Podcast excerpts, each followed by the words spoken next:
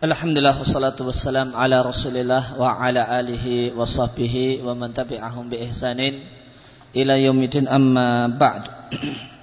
Kaum muslimin rahimani wa rahimakumullah. Kembali kita lanjutkan mengkaji hadis-hadis Nabi sallallahu alaihi wasallam yang ada dalam kitab Riyadhus Shalihin min kalami Sayyidil Mursalin. Kita masih membahas hadis Sa'ad bin Abi Waqqas di, di antara kandungan hadis tersebut kemarin kita telah bahas satu kaidah dalam ilmu fikih bahasanya segala sesuatu yang ditinggalkan atau dibuang atau disingkirkan karena Allah maka tidak boleh dikembalikan. Kemudian eh, Asy-Syarih rahimahullah taala mengatakan wa min di antara bentuk hal tersebut. Di antara contohnya adalah taufik yang taufik yang Allah berikan pada banyak orang. Setelah menimbang uh, positif dan negatif dari benda yang namanya kota ajaib yang namanya televisi maka sebagian orang kemudian berketepatan hati karena melihat isinya cuma maksiat untuk kemudian menyingkirkan benda tersebut dari rumahnya. Karena bertempat pada Allah dan ingin jaga jarak dan menjauhinya. Dan kejelekan yang ada di dalamnya. Maka kemudian dipensiunkan, dimasukkan ke gudang. Fahaula maka mereka-mereka ini kemudian ada di antara mereka bertanya apakah mungkin kita kembalikan kita pasang lagi eh, disetel dengan setelan yang lain dengan channel yang lebih baik. Namun kemarin telah disingkirkan eh, dan dibuang ditaruh di gudang karena bertobat pada Allah. Maka jawabannya tidak boleh. Setelah anda mengeluarkannya karena Allah maka anda tidak boleh mengembalikannya. Karena kaidah yang mengatakan jika seorang itu meninggalkan sesuatu karena Allah wahajar syai'an lillah dan meninggalkan sesuatu karena Allah maka dia tidak boleh dia kembalikan. Oleh karena itu kembali ke kepada hadis Nabi Shallallahu Alaihi Wasallam berdoa kepada Allah Subhanahu Wa Taala agar Allah Subhanahu Wa Taala menerima tobat, eh, menerima hijrah para sahabatnya dengan mematikan mereka dalam iman dan tidak mengembalikan mereka ke Mekah. Tidak membuat mereka menjadi penduduk Mekah setelah mereka meninggalkan Mekah karena Allah. Kemudian di antara doa Nabi yang Nabi sampaikan dalam hadis saat bin Abi Waqqas beliau berdoa wala taruddahum ala aqabihim. Ya Allah, janganlah kau kembalikan mereka ke belakang.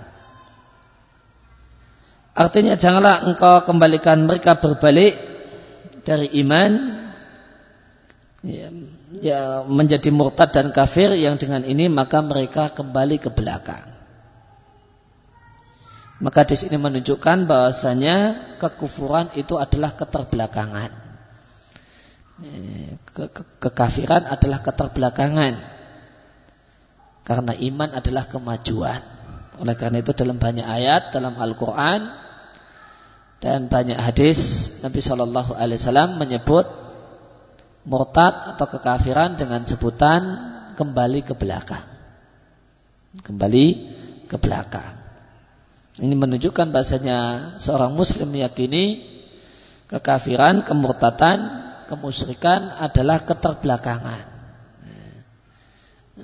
Karena ya, kalau di tempat kita kalau kita menghidupkan lagi budaya kemusyrikan, kita mundur kembali ke abad 400 Masehi. Kita mundur kembali ke abad 500 Masehi. Kalau kita hidupkan budaya maksiat buka-buka aurat, kita uh, mundur ke zaman koteka. Nah, ini keter, maka ini kemunduran. Kalau kita kemudian uh, muja-muja nenek moyang, muja-muja kembali muja-muja batu dan sebagainya dengan alasan tradisi dan budaya, maka kita mundur ke abad 400 uh, eh, Masehi, abad keempat Masehi, tahun 400 Masehi, 500 tahun 700, tahun-tahun di mana nenek moyang kita menjadi uh, pemuja nenek moyang, pemuja arwah leluhur dan seterusnya. Maka benar kalau Al-Quran mengatakan uh, dan hadis pun mengatakan bahasanya kekafiran dan kemusyrikan adalah kemunduran. Hmm, kemunduran. Kalau kita kembalikan, kita kembali kita kembali ke budaya nenek moyang dalam masalah berpakaian, buka-buka aurat, kita kembali ke uh, tahun sekian ratus uh, masehi. Dan ini maka inilah yang diyakini oleh seorang muslim kekafiran adalah kemunduran dan keterbelakangan, keimanan dan ketaatan adalah kemajuan. Dan ini bertolak belakang 180 derajat dengan apa yang dikatakan oleh orang-orang yang sesat dan mempropagandakan dan menjajakan kesesatan di tengah-tengah masyarakat. Di mana mereka menyebut berpegang teguh dengan Islam, dengan ajaran Islam sebagai kemunduran. Dan mereka mengatakan bahasanya yang namanya takodumiyah kemajuan adalah manakala seorang itu lepas meninggalkan ajaran Islam secara total dan mengikuti barat secara total maka itulah maju maka dianggap bahasa yang namanya kemajuan adalah manakala seorang itu menjadi ilmanian seorang itu menjadi sekuler. Berislam cuma sekedar ritual ritual ibadahnya saja. Itu yang diatur dengan Islam. Agama cuma mengatur hubungan manusia dengan dengan Tuhannya saja. Dan tidak mengatur bagaimana cara berpakaian, eh, bagaimana cara bergaul dan seterusnya.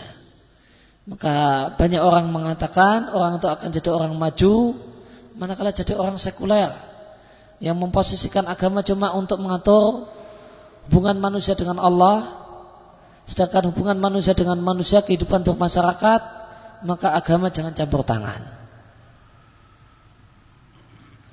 Artinya tanpa membedakan apa itu keimanan dan kekafiran wal billah, tanpa perlu membeda-bedakan apa itu kemaksiatan dan ketaatan.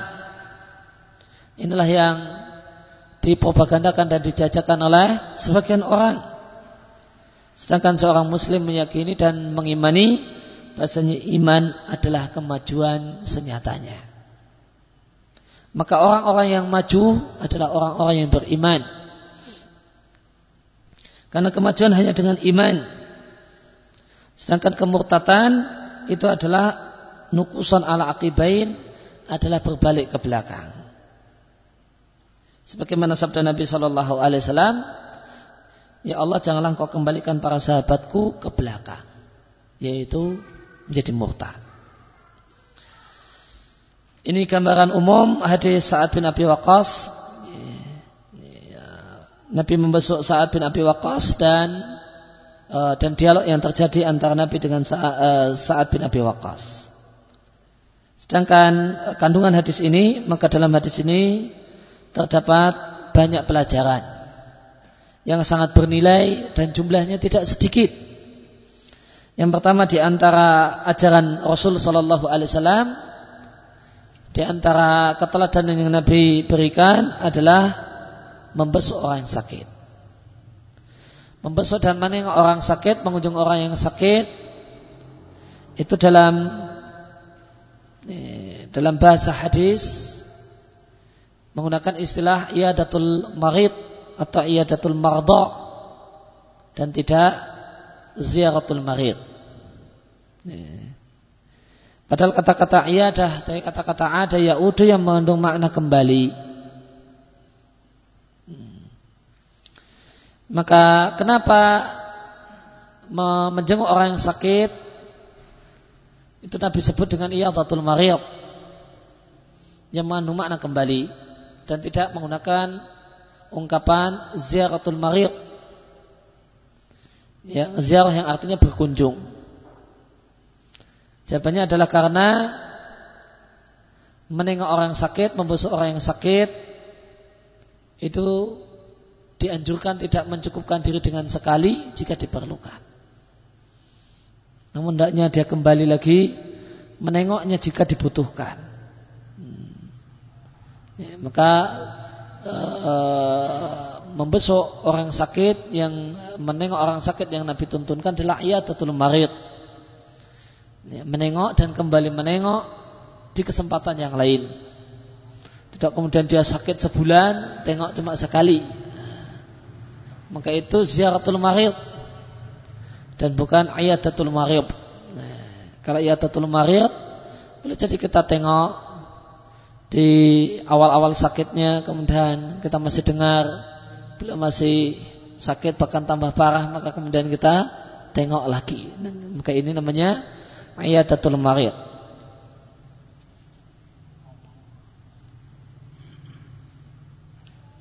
Di sini ini disimpulkan karena Nabi Shallallahu Alaihi Wasallam menjenguk Sa'ad bin Abi Waqqas radhiallahu anhu yang dalam kondisi sakit. Dan membesuk orang yang sakit itu memiliki manfaat, manfaat bagi orang yang membesuk dan manfaat bagi orang yang dibesuk.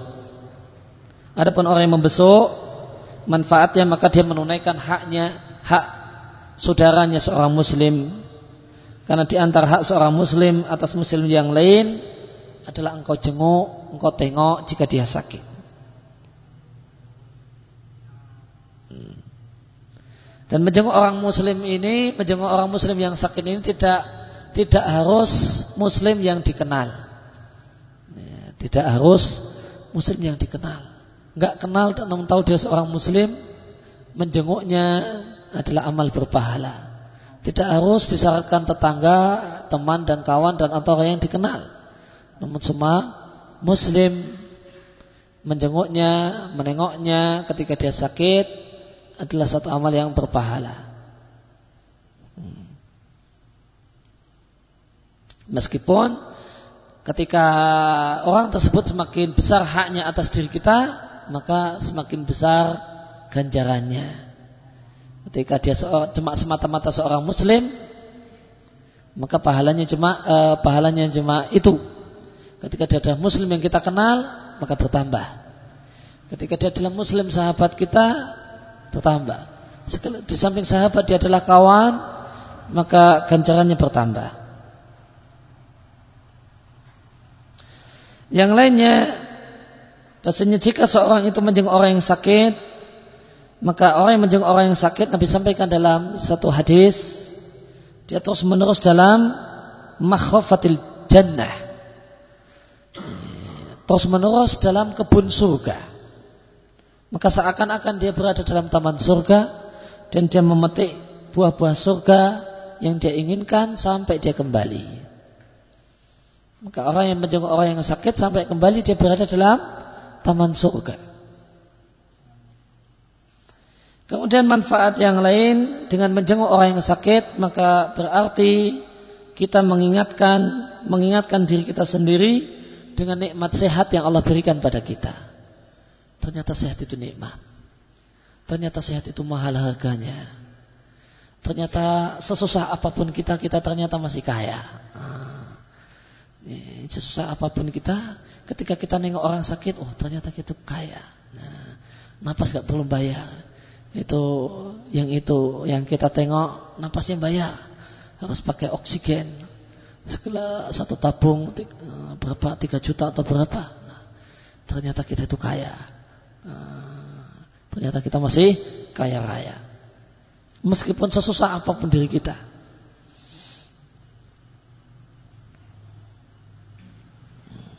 Sebagaimana ada seorang uh, datang kepada seorang tabiin bernama Abu Hazim.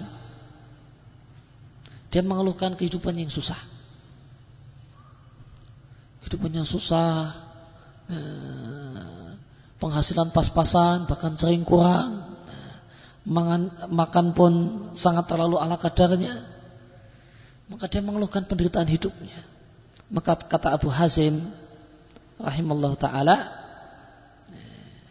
muka eh, kau tukar matamu yang sehat dengan uang sekian banyak. Eh, muka satu matamu eh, kau tukar dengan harga 50 juta misalnya kalau dalam bahasa kita, wah ya tidak mau. Eh, maka berarti Kemudian beliau masih tanya lagi, maukah kau tukar satu telingamu dengan uh, mungkin dalam bahasa kita uh, 100 juta? Wah ya, tidak tak kasih kalau cuma 100 juta. Nah, 200 juta ya juga tidak tak kasih juga. Saya lebih sayang telinga saya daripada uang 200 juta. Dan beliau sebutkan satu persatu nikmat uh, badan orang tersebut yang masih sehat dari ujung kepalanya sampai ujung kakinya.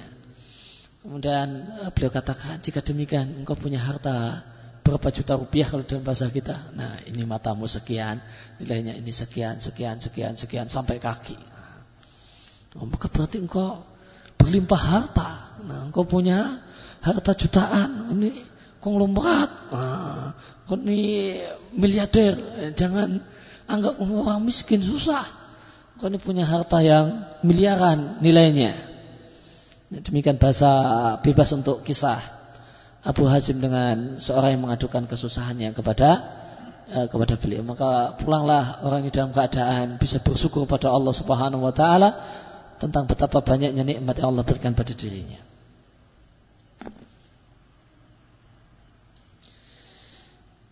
Di anak itu hadal marid karena jika orang sehat itu membesuk orang yang sakit, dia lihat orang sakit tersebut tergeletak lemas. Maka dia lihat bagaimanakah sakit yang ada pada dirinya. Kemudian orang yang membesuk ini mau roja'a ila nafsi. Mau merenung. Mau merenung. Mau berfikir. Roja'a ila nafsi artinya merenung. Maka dia renungkan dirinya, kemudian dia bandingkan dirinya, dia mau berkaca, maka dia lihat bahasanya dirinya dalam keadaan sehat dan afiat.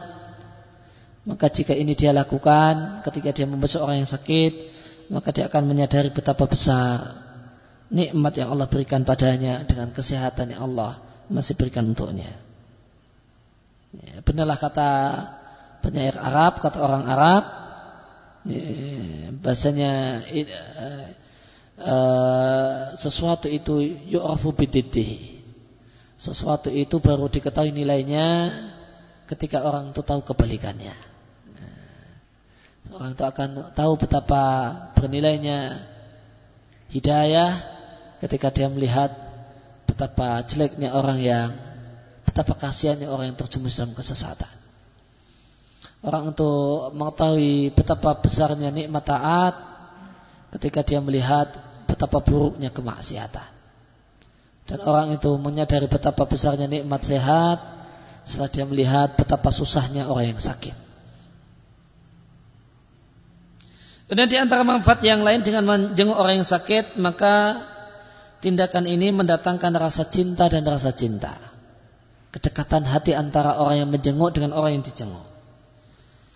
Karena jika seorang itu menjenguk orang yang sakit, maka kunjungan ini itu akan berkesan daiman selalu di hati si sakit. Dia akan selalu mengingatnya dan mengenangnya.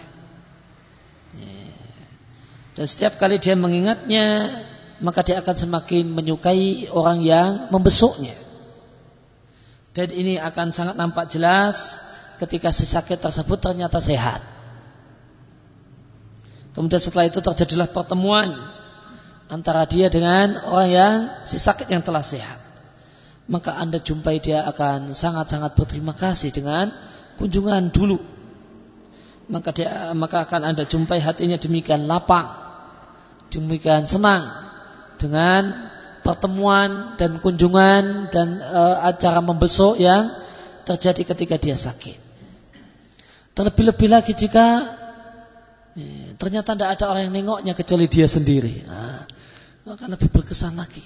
Nah, terlebih lagi setelah ditengok dan didoakan, habis itu besoknya langsung sehat. Nah, lebih berkesan lagi, lebih tersentuh lagi. Maka eh, inilah di antara manfaat membesuk orang yang sakit.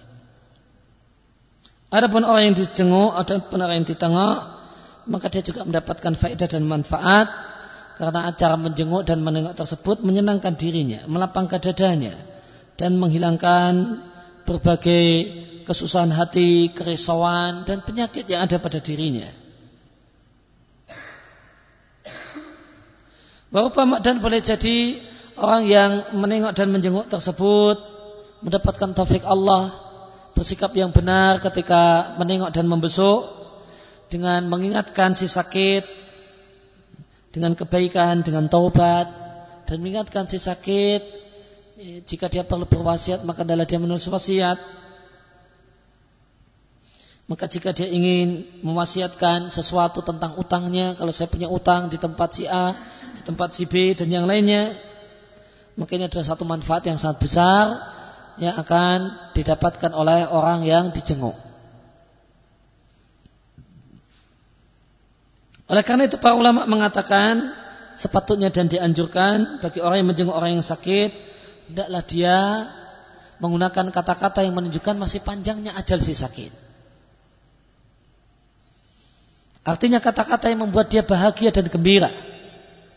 Dengan mengatakan semisal Masya Allah Anda di hari ini dalam kebaikan. Atau kalimat semacam itu. Namun tidak mesti yang dimaksud dengan kata-kata yang mengembirakan adalah kata-kata semisal kondisi Anda membaik hari ini. Karena boleh jadi hari itu eh, kondisi sakitnya jauh lebih parah daripada kemarin. Akan tapi katakanlah hari ini Anda dalam kebaikan. Ya, katakanlah hari ini Anda dalam kebaikan. Karena setiap orang yang beriman, setiap hari dia dalam kebaikan. Setiap keadaannya adalah kebaikan. Nah, maka jika ditimpa kesulitan, maka itu kebaikan karena itu menghapus dosa-dosanya. Ya. Dan jika dia mendapatkan kesenangan, maka itu pun kebaikan. Ada kesempatan untuk bersyukur pada Allah Subhanahu wa taala. Oleh karena itu, katakanlah dengan kata-kata yang tidak dusta, tidak bohong. Anda Anda di hari ini dalam kebaikan. Anda di hari ini dalam kebaikan. Ini enggak bohong. Beda kalau kondisi Anda semakin membaik padahal semakin parah dan semakin gawat. Maka buatlah dengan kata-kata yang menyenangkan, namun kata-kata yang menyenangkan yang tidak dusta.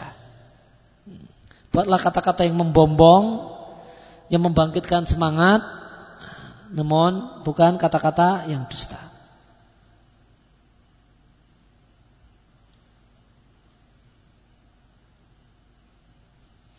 Maka ucapkanlah hari ini Anda dalam kebaikan, walhamdulillah, atau kalimat semacam itu yang membuat bahagia hatinya. Dan ajal itu adalah satu hal yang pasti telah ditetapkan. Maka jika penyakit tersebut adalah ajalnya, maka dia akan mati. Namun jika masih tersisa darinya umurnya di dunia, maka dia pun akan masih bertahan hidup. Demikian juga sepatutnya di antara adab yang lain yang dikatakan oleh para ulama di samping kata-kata yang membuat memotivasi dia namun dengan catatan tidak dusta Adab yang lain ketika kita menjenguk orang yang sakit hendaklah mengingatkan orang tersebut untuk bertobat. Namun jangan menggunakan kata-kata yang bersifat kalimat langsung. Nah, dengan menggunakan kata-kata yang bersifat langsung.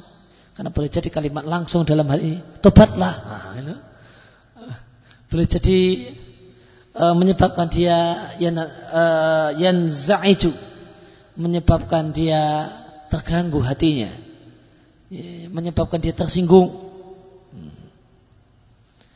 Boleh jadi orang tersebut ketika kita menggunakan kalimat langsung bertobatlah wahai fulan. Dia akan berkata dalam hatinya seandainya sakitku bukanlah sakit yang berbahaya. Tentu orang ini tidak akan mengingatkanku untuk bertobat. Apalagi bertobatlah sebelum ajalmu tiba. Akan tapi cara yang benar kata beliau adalah dimulai dengan menyebutkan ayat dan hadis yang di sana berisi sanjungan untuk orang-orang yang bertobat yang dimungkinkan dengan ini si sakit itu bisa teringat dan mengambil pelajaran. Demikian juga sepatutnya hendaklah dia ingatkan si sakit untuk berwasiat. Namun jangan mengatakan tulislah wasiat karena ajalmu sudah dekat. karena seandainya kita katakan demikian maka boleh jadi dia akan tersinggung. Akan tetapi misalnya dia ingatkan dengan beberapa cerita terkait dengan hal ini. Misalnya uh, Dia ceritakan ada seorang yang dia punya utang dan dia adalah orang yang perhatian dengan utangnya. Maka ketika dia sakit, si fulan itu e, menulis wasiat untuk e, menulis wasiat untuk keluarganya, tolong lunasi utang saya yang ada di tempat si fulan dan fulan atau ya, cara semacam itu. Itu intinya adalah kalimat-kalimat dan kata-kata yang tidak membuat dia tersinggung.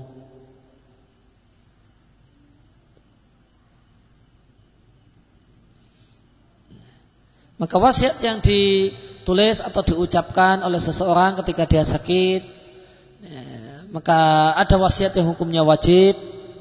Itu satu hal yang kewajiban tidak mungkin tertunai kecuali dengannya. Orang keluarganya tidak tahu utangnya dan berapa utangnya dan kepada siapa dia punya utang, kalau dia tidak berwasiat, maka menyampaikan wasiat dengan lisan atau dengan tulisan hukumnya wajib.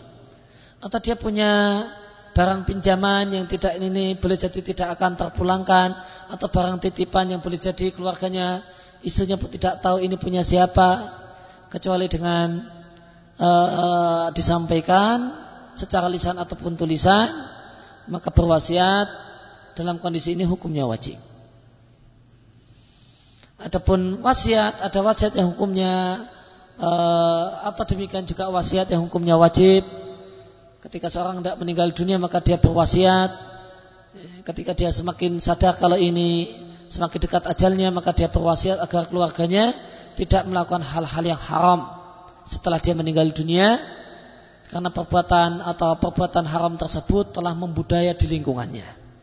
Maka ini hukumnya wajib ya, untuk berwasiat. Dan boleh jadi wasiat itu hukumnya adalah dianjurkan manakala wasiat itu adalah wasiat sedekah. Tolong sedekahkan harta saya, tabungan saya ambil 5 juta, tolong kasihkan ke orang miskin A dan B atau lembaga sosial A dan B. Yang ini maksimal sepertiga dari total harta yang ada. Nah, ini hukumnya dianjurkan. Dan ada wasiat yang hukumnya haram. Ya, jika wasiat tersebut adalah wasiat yang berisi hal yang haram, tolong tangisi saya setelah saya meninggal dunia misalnya. Nah, uh, uh, tolong cari orang yang mau menangisi uh, saya dan uh, kalau perlu diupah uh, supaya dia nangis yang kencang dia orang tahu kalau keluarga kita sedang berduka. Maka ini wasiat yang haram.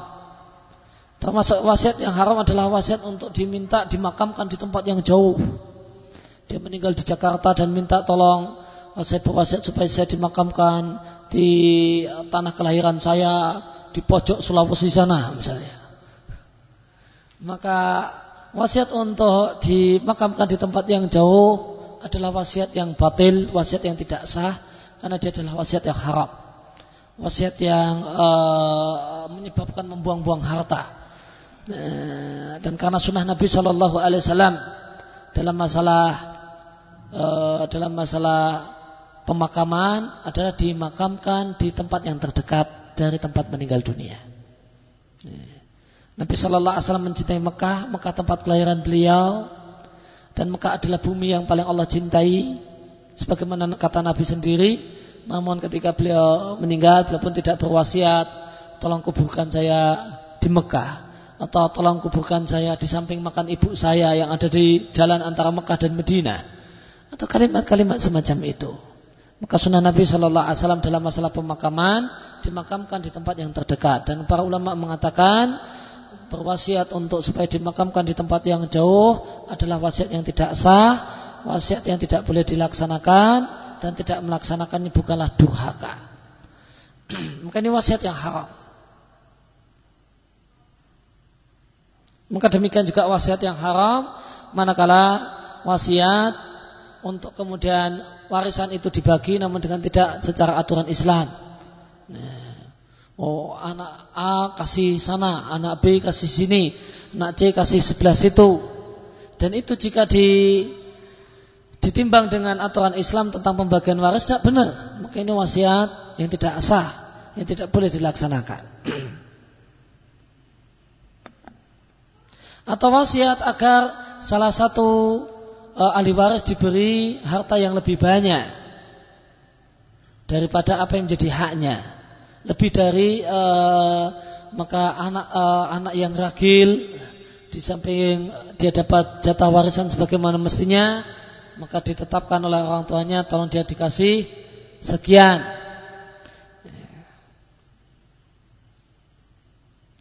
Kemudian para ulama juga mengatakan di antara adab dan hal yang sepatutnya dilakukan ketika menjenguk orang yang sakit, jika kita melihat bahasanya si sakit tersebut, kita lihat tasawufan, menginginkan untuk dibaca-bacain, untuk diruqyah.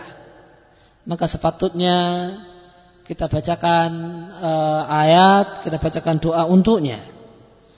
Dan kita sepulkan ke orang yang sakit tersebut kepada orang yang sakit tersebut dengan doa yang dan bacaan yang berasal dari Nabi Shallallahu Alaihi Wasallam.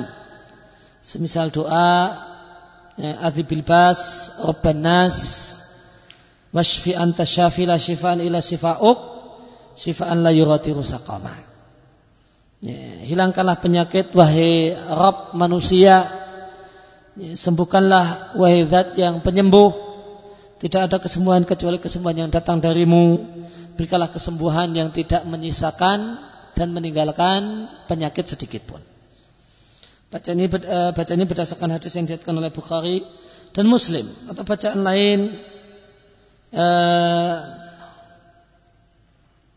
Rabbun Allah alladhi fis sama' Rabb kita adalah Allah zat yang ada di atas sana. Taqaddas ismuka Masuci namamu amruka fis wal ard sesungguhnya ketentuanmu ada di langit dan di bumi kama rahmatuka fis sama sebagaimana kasih sayangmu ada di langit. Maka jadikanlah kasih sayangmu di bumi. Irfir lana haubana. Ampunilah untuk kami dosa-dosa kami dan kesalahan-kesalahan kami. Anta Rabbut Tayyibin. Engkau adalah Arab Orang-orang yang baik. Anjil rahmatan mirahmatika Turunkanlah sebagian dari kasih sayangmu Dan turunkanlah di antara kesembuhanmu. Ala hadal wajai untuk penyakit ini.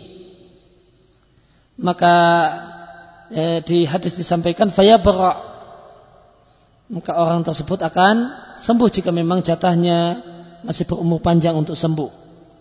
Hadisnya di sini diatkan oleh Abu Dawud Al Hakim Al Hakim mengatakan semua perawi hadis ini dipakai oleh Bukhari dan Muslim selain Ziyadah bin Muhammad dan dia adalah seorang syekh dari daerah Mesir yang sedikit hadisnya. Namun Al-Zahabi di Talkhis mengatakan bahasa Bukhari dan yang lainnya mengatakan hadisnya adalah hadis yang mungkar.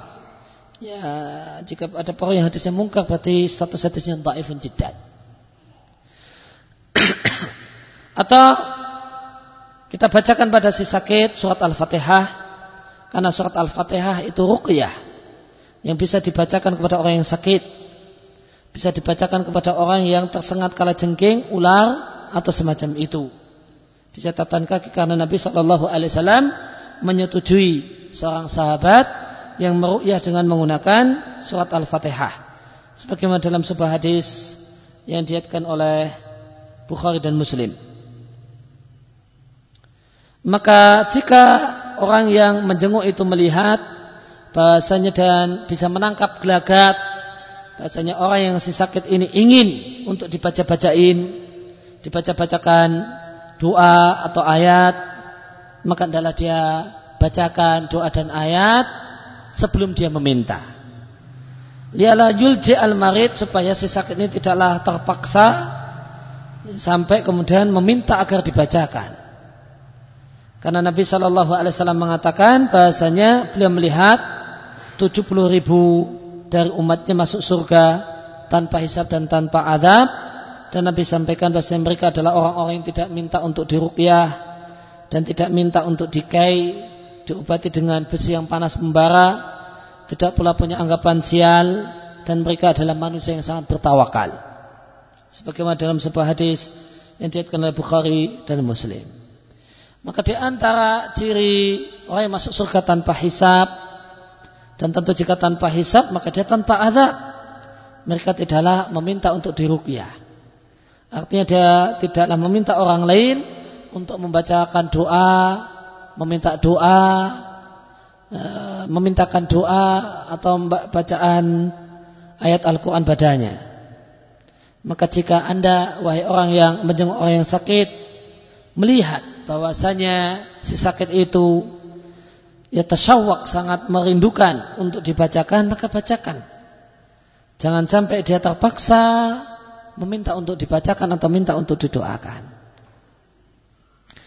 Demikian pula di antara adab ketika kita membesuk orang yang sakit jika kita lihat bahasa si sakit itu, itu menginginkan agar kita lama berada di dekatnya lama membesuknya maka adalah kita lama berada di sana dan janganlah Anda susah berada lama di sana karena Anda berada dalam kebaikan dan pahala selama Anda berada di tempat si sakit. Maka lamakanlah kunjungan Anda. E, dengan itu maka Anda membuat si sakit gembira. Dan boleh jadi dengan sebab gembiranya hati si sakit, maka ini jadi sebab kesembuhannya. Karena gembiranya si sakit, lapangnya dada si sakit, itu menurut ahli kesehatan ada di antara faktor terpenting terwujudnya kesembuhan. Di mana si sakit itu gembira, bahagia, tidak tertekan. Nah, maka jika Anda lihat bahasa si sakit itu ingin agar Anda lama berada di sana, maka adalah anda lama berada bersamanya. Maka lamalah duduk di dekatnya. E, demikian seterusnya sampai anda melihat dan mengetahui kalau dia sudah mulai bosan. Maka setelah itu segera pamitan. Namun jika anda lihat bahasanya si sakit ini terbebani e, dengan kedatangan anda. Dan dia tidak ingin anda lama-lama berada di dekatnya. Atau dia ingin bahasanya Anda cepat pergi. Sehingga datanglah berada di dekatnya yang hadir di dekatnya adalah keluarganya. Dan dia merasa nyaman dengan keluarganya. Maka janganlah Anda berlama-lama. Maka datang tanyakan kabarnya setelah itu pulang. Is'alan halihi seman syarif datang tanyakan kabar setelah itu pamitan pulang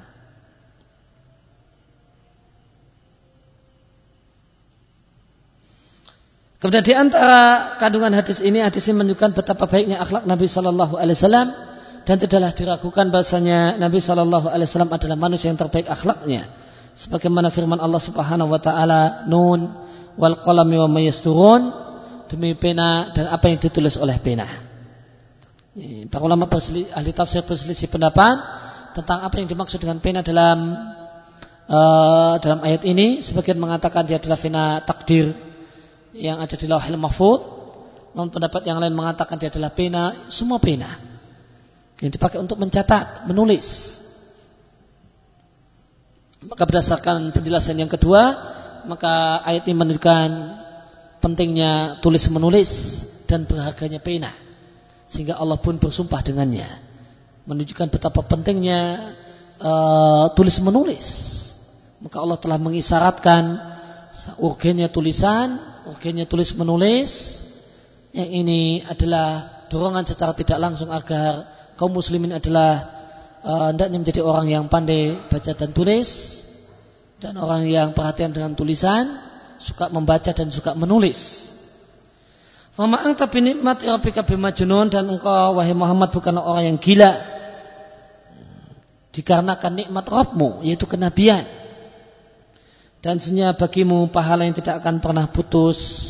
Wa innaka ala khuluqin azim. Dan senyap engkau berada di atas akhlak yang sangat-sangat mulia. Maka manusia yang paling luhur akhlaknya paling bagus akhlaknya adalah Rasulullah Shallallahu Alaihi Wasallam. Sehingga telah ukur akhlak seorang Muslim adalah akhlaknya Nabi bukan kebiasaan dan tradisi jika itu sejalan dengan akhlak Nabi maka itu satu hal yang akhlak mulia jika itu bertentangan dengan akhlak Nabi maka itu bukan akhlak mulia. maka menghadiri acara kemusyrikan bukanlah akhlak Nabi, maka itu bukan akhlak mulia. Uh, oleh karena itu, karena beliau adalah orang yang berakhlak mulia, maka beliau menengok para sahabatnya, membesuk sahabatnya, mengunjungi rumah sahabatnya dan mengucapkan salam kepada mereka. Sampai-sampai Nabi pun melewati beberapa anak kecil yang masih kecil-kecil dan beliau mengucapkan salam kepada mereka. Salatullah wassalamuhu alaih. Demikian yang kita kaji kesempatan malam hari ini. Wassalamualaikum ala nabiyina Muhammadin wa ala alihi wa sahbihi. Wa alamin. Subhanaka Allahumma wa bihamdika asyhadu an la ilaha illa anta astaghfiruka wa atubu ilaik.